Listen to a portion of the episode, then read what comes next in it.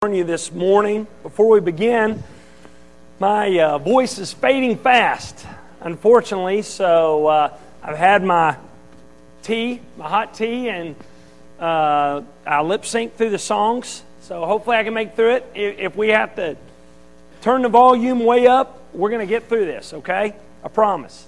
Sorry you have to hear me hear this kind of voice this morning but it's the way it goes right few weeks ago, I came across an article counting down the top 25 biggest product flops of all time. and let me share a few of these with you. Here's number 20 Coors Rocky Mountain Spring Water.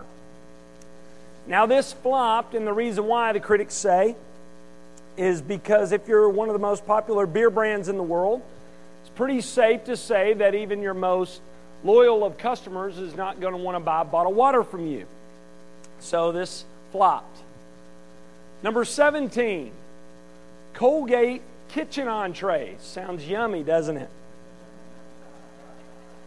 At one time, Colgate decided to use its name on a range of food products. Needless to say, the products never left U.S. soil.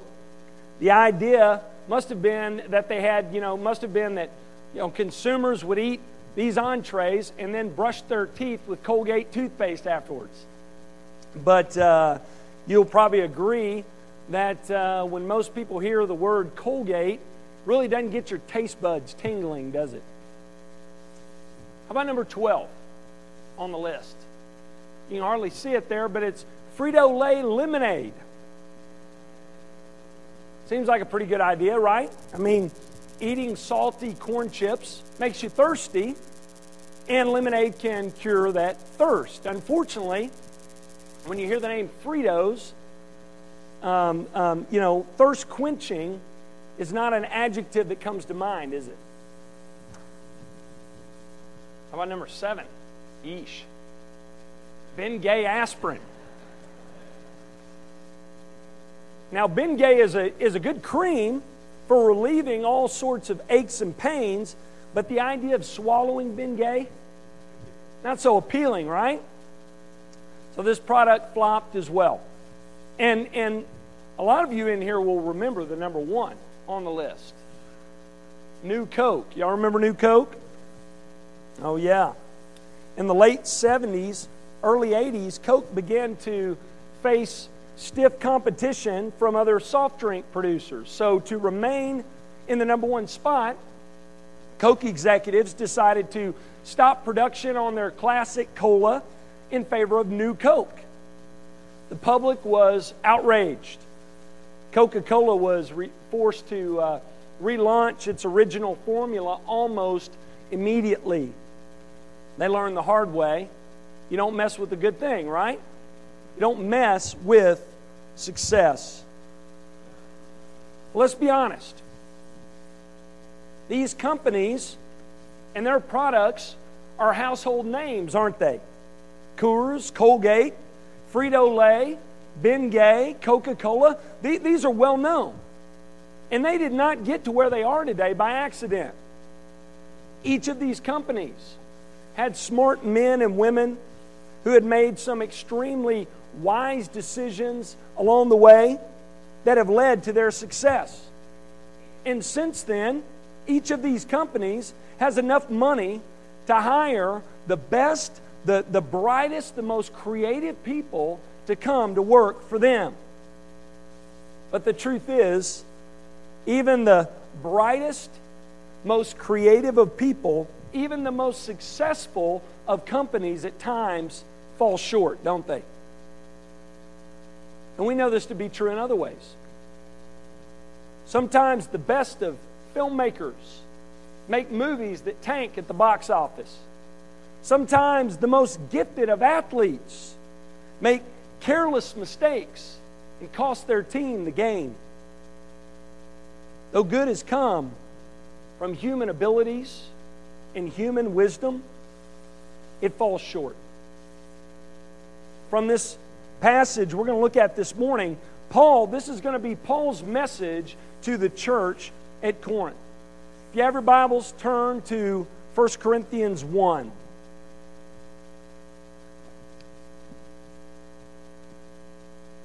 We're going to be looking at verses 18 through 31 this morning. For the past few weeks, I've been talking about the fact that the church in Corinth, it had issues, right? Paul had received word that this church was being greatly influenced by the godless city of Corinth. And it was causing problems in the church. And let's be honest, we can relate, can't we?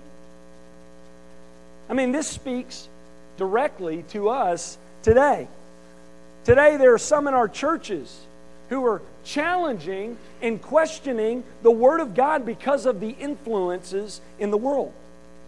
I saw a segment recently on the news about a so called church that was uh, wanting to remove the cross from their building.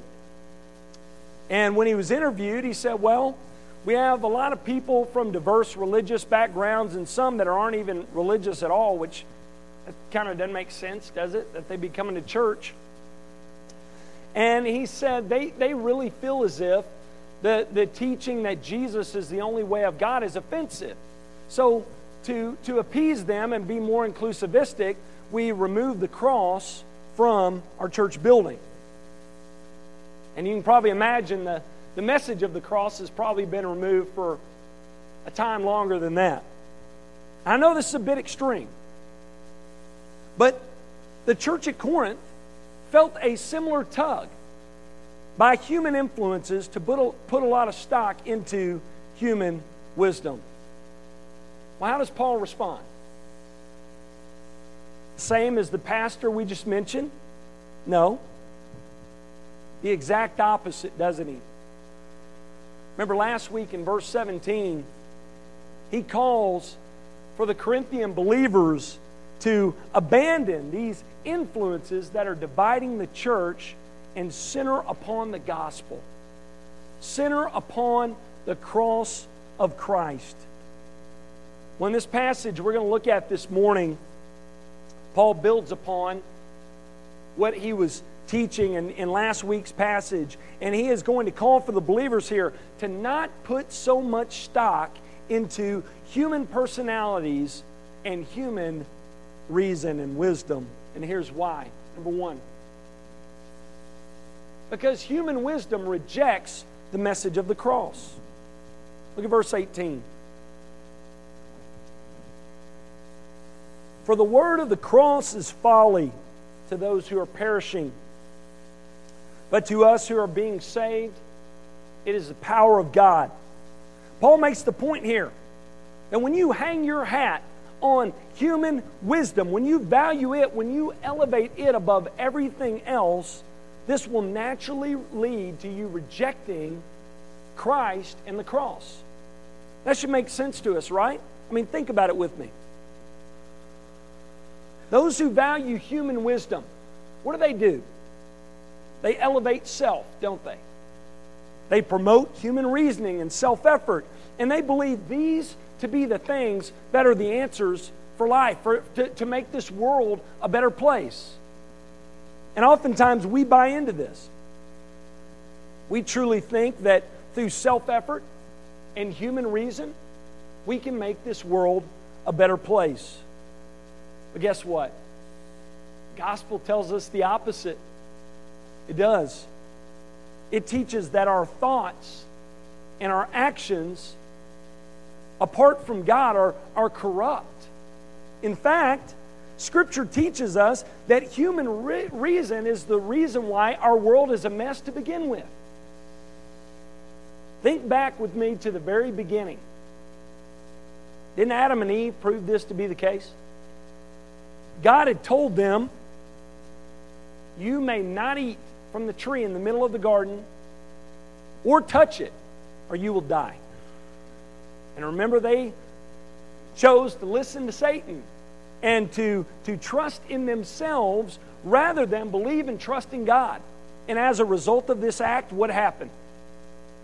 Sin came into the picture, right? And it ruined and wrecked God's perfect world.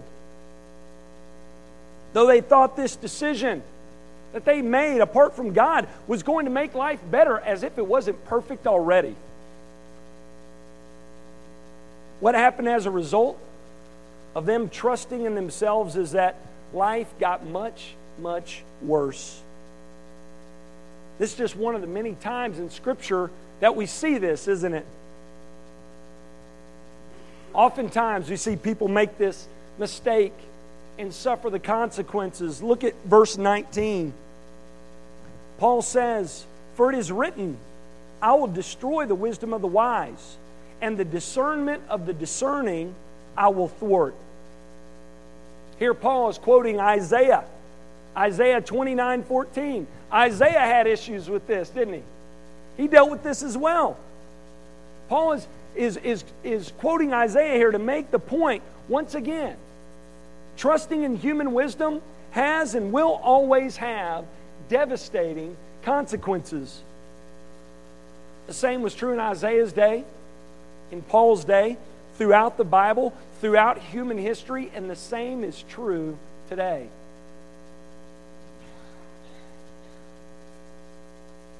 People truly believe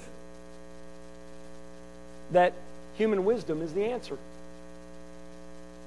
But Scripture teaches us that what it is, is it's actually a hindrance. And it's the reason why state of things are, are the way they are in the world.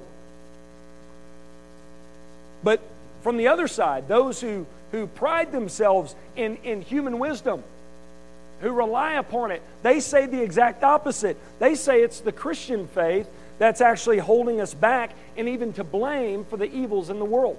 Prominent atheist Bertrand Russell once said this I say quite deliberately that the Christian religion, as organized in its churches, has been and still is the principal enemy of moral progress in the world. God's word says the opposite, doesn't it? Scripture tells us going at life on your own, apart from God, relying on human wisdom for guidance and direction in this life is, is sin and the reason for all the evils in our world. Christ is not what's wrong with the world. Get this, He's what the world needs most. Only through Him do lives change in general for the better. Second reason why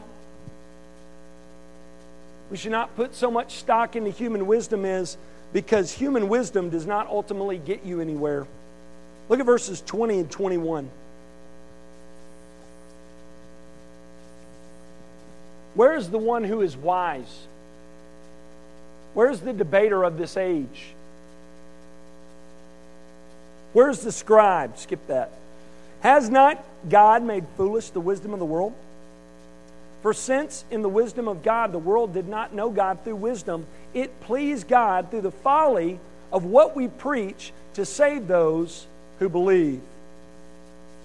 Paul is calling out the experts here those who are admired for their intelligence, who are praised for their accomplishments.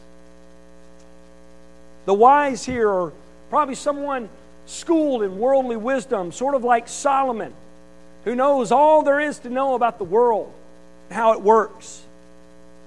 The scribe, Paul mentions here, maybe a reference to a devout religious leader, one who has all the holy books committed to memory, a legalistic person who relies heavily on good works to get by.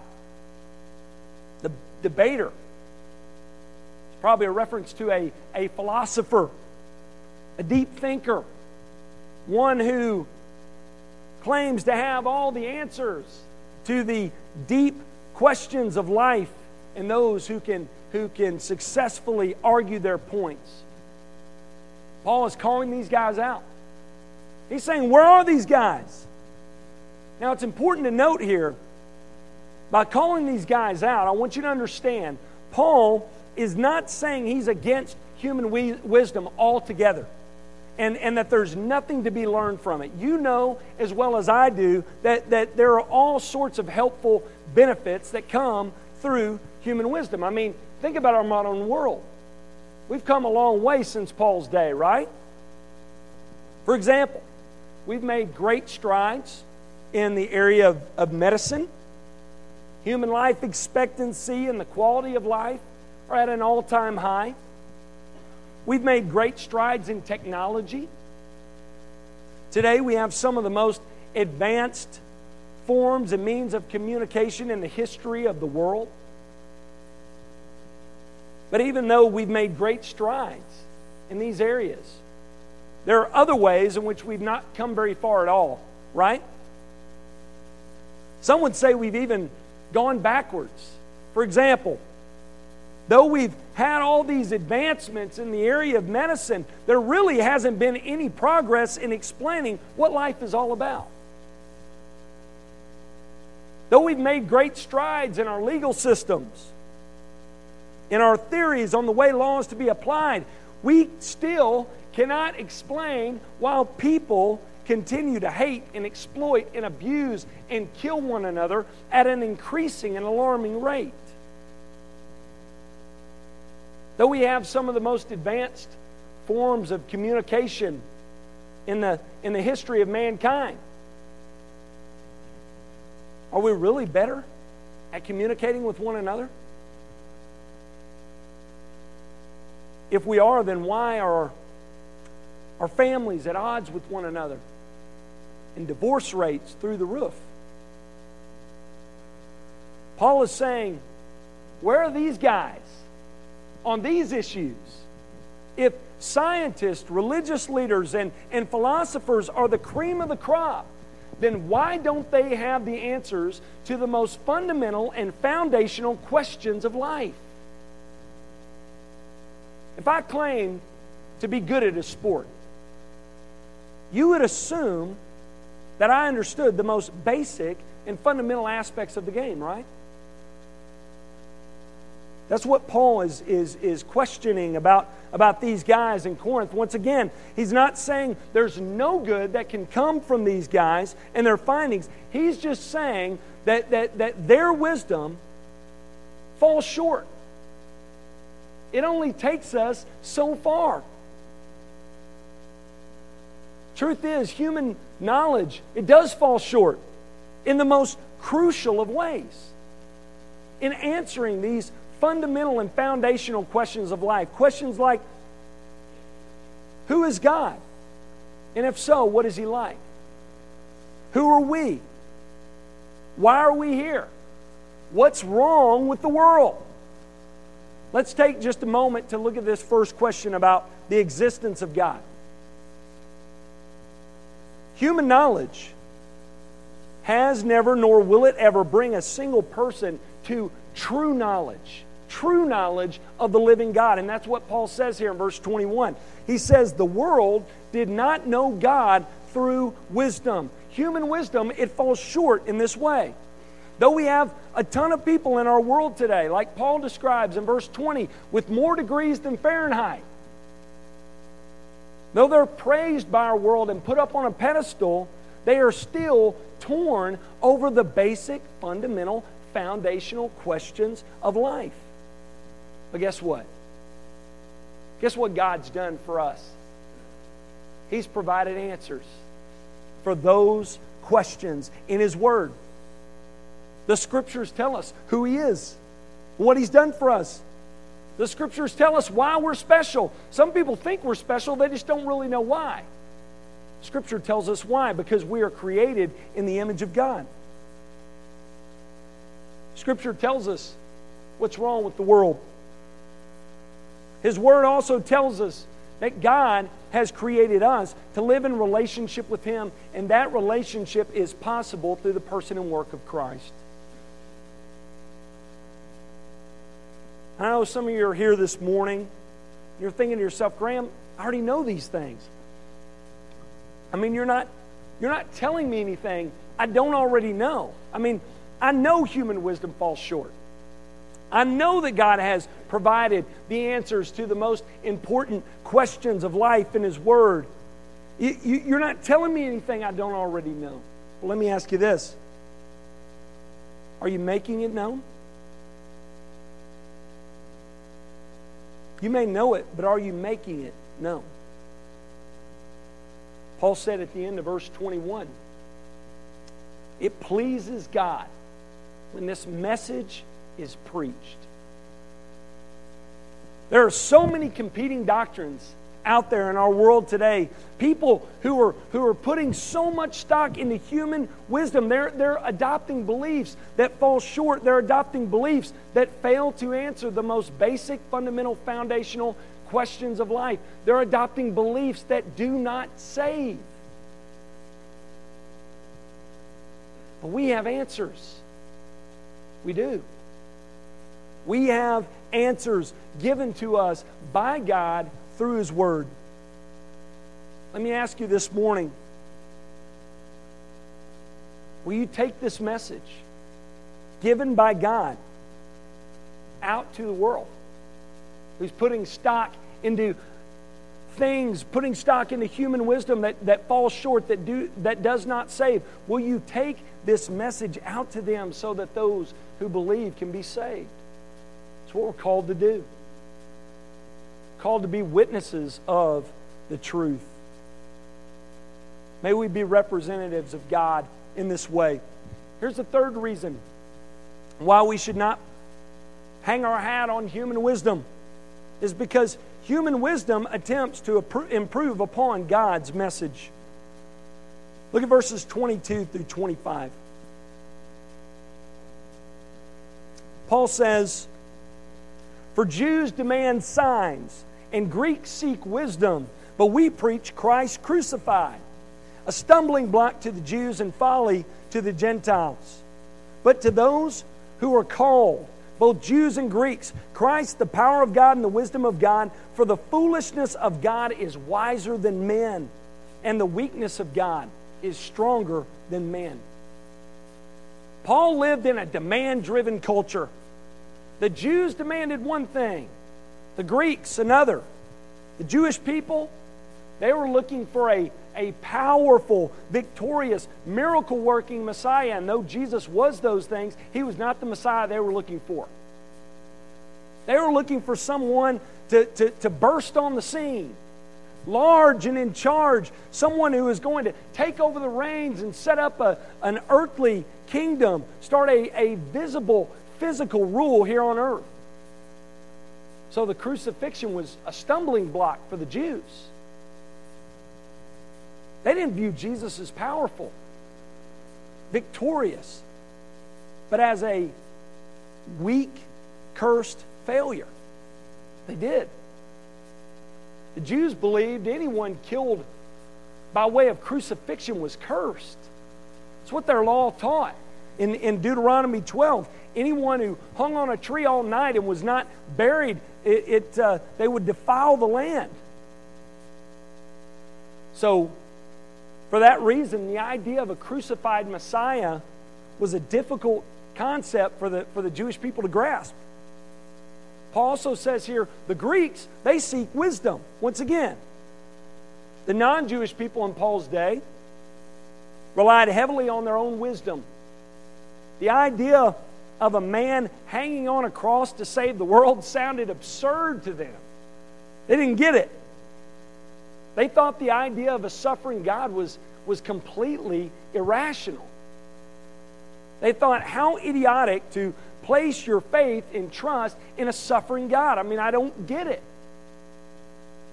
And isn't this the sentiment of our world today? Those in our world today? I think it is.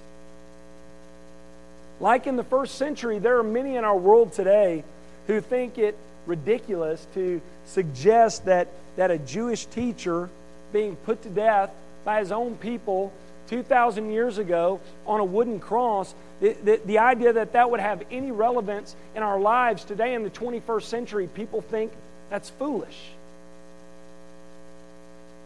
What's so alarming in this text is Paul says this is not just the, the mentality of those outside the church. It was, it was being seen within the church at Corinth. Once again, the unbelievers in and throughout this godless city were influencing those within the church. and they were putting these ideas in their head. And I, I think we have a similar problem today. We see these influences today, don't we? I know some churches today that reason in this way. They think, you know what? The cross is just, it's not the sort of message that's going to fire people up, you know? It's not the sort of message people get excited about. It's not the sort of message that's going to help us grow numerically. It divides people. It's not seeker sensitive enough. So let's just avoid it. Listen, no matter what, the cross of Christ is to be our central focus as believers and as a church. Though Paul became all things to all men to, to have an audience for Christ, he did not compromise the gospel. Though he allowed his message to be shaped by culture, he, his, his, uh, the truth of his message was driven by Scripture. He unapologetically preached Christ and Him crucified. And I too want to make a, a, a public promise to you this morning. I will never apologize for preaching Christ and Him crucified. Never. I've made a commitment to preach the Word of God and to emphasize what God emphasizes. Therefore, I cannot and will not allow the pressure from the world to, to influence me to water down this message. God won't stand for it. You know why? Verses 24 and 25. Christ the power of God and the wisdom of God. For the foolishness of God is wiser than men, and the weakness of God is stronger than men. The worldly wisdom says the, the cross is, is foolish and weak. Paul says it's wiser and more powerful than the greatest of human wisdom and strength. How about that? Though many see no benefit spiritually in the cross, here's the truth the cross is the most incredible, most important, most spiritually beneficial accomplishment in all of human history. Because through the cross, the impossible is made possible, isn't it? By looking to the cross, by placing our faith and trust in the person and work of Christ, we who are sinners, we who are against God, we who are without hope, are forgiven made right with God, and made secure for all eternity. Fourth and final reason why we're not to put too much stock into human wisdom because God has chosen to work through the foolish. This will humble us a little bit, but it's good. Look verse 26 through 31. For consider your calling, brothers. Not many of you were wise according to the world's standards. Not many were powerful. Not many were of noble birth. But God chose what is foolish in the world to shame the wise. God chose what is weak in the world to shame the strong. God chose what is low and despised in the world, even the things that are not, to bring to nothing the things that are, so that no human being might boast in the presence of God. I have said already, Corinth was like the New York City of the first century. I mean, it was a place that idolized rich, successful, good looking, influential people. And, and we've also talked about at length already that the, that the church in Corinth, the Christians at Corinth, who had been called out of this city by God and set apart for his purposes, they were still being influenced by and longing to be like the people in this city of Corinth. Remember, we talked about last week that many of them were attaching themselves to men of faith to make a name for themselves. Some were saying, Well, I follow Paul. Well, who cares? I follow Apollos. Well, I follow Peter. Why well, I follow Jesus. And they were bragging about who had baptized them. And, and they were letting their earthly desires for power, for success, and for influence to affect their behavior in the church. So Paul writes and, and puts, takes the wind out of their sails. He writes here to humble them. He says, Hey, this is basically what he says. Hey, I knew you guys before God called you out. You were none of these things. You weren't educated. You weren't rich. You weren't popular, influential people. You guys were nothing to write home about. You were nothing special. You weren't superstars. You were the kid picked last in line. You weren't intelligent. You weren't a scholar. You were below average. You weren't Mr. Popular. You were the kid eating alone at lunch. That's kind of harsh, isn't it? But why is Paul saying these things? Because he wanted them to remember they were not chosen by God because of who they are. They were not handpicked by God because they were outwardly impressive. He wanted them to remember when God saved them, He saved them in spite of who they are, so that He would receive all the glory. So that when they boasted, they could boast in no one but God. Look at verse 30 and 31. And because of Him, you are in Christ Jesus, who became to us wisdom from God, righteousness and sanctification and redemption, so that as it is written, let the one who boasts boast in the Lord. Anyone in here has ever thought about salvation as being a work of man? If you've ever looked back at your salvation experience and say, hey, I did that, you got to think again. Because look at this verse of Scripture. Paul says, because of him, capital H, you're in Christ. Who's the him here? You? Me? No. God. We see that at the end of verse 29. The him here is God, isn't it? Paul is making the point here salvation is solely a work of God. He's making the point once again. You Corinthians, you're nothing special. The only thing that's special about you is Christ. Therefore, boast in God because it's His work that He's done. This has been Paul's emphasis throughout this text of Scripture. He's saying here the reason why you're significant the reason why you've been called out by God, the reason why you've been bought with, by the precious blood of Christ, and, and, and the reason why you've been made right with God is because I did this work in you through the person and work of the Lord Jesus. Believers, the favor that God has shown you and me is unmerited. It's undeserved. That's what grace is. For by grace we have been saved through faith, and that's not of ourselves. It is the gift of God, not of works, so that no one may boast.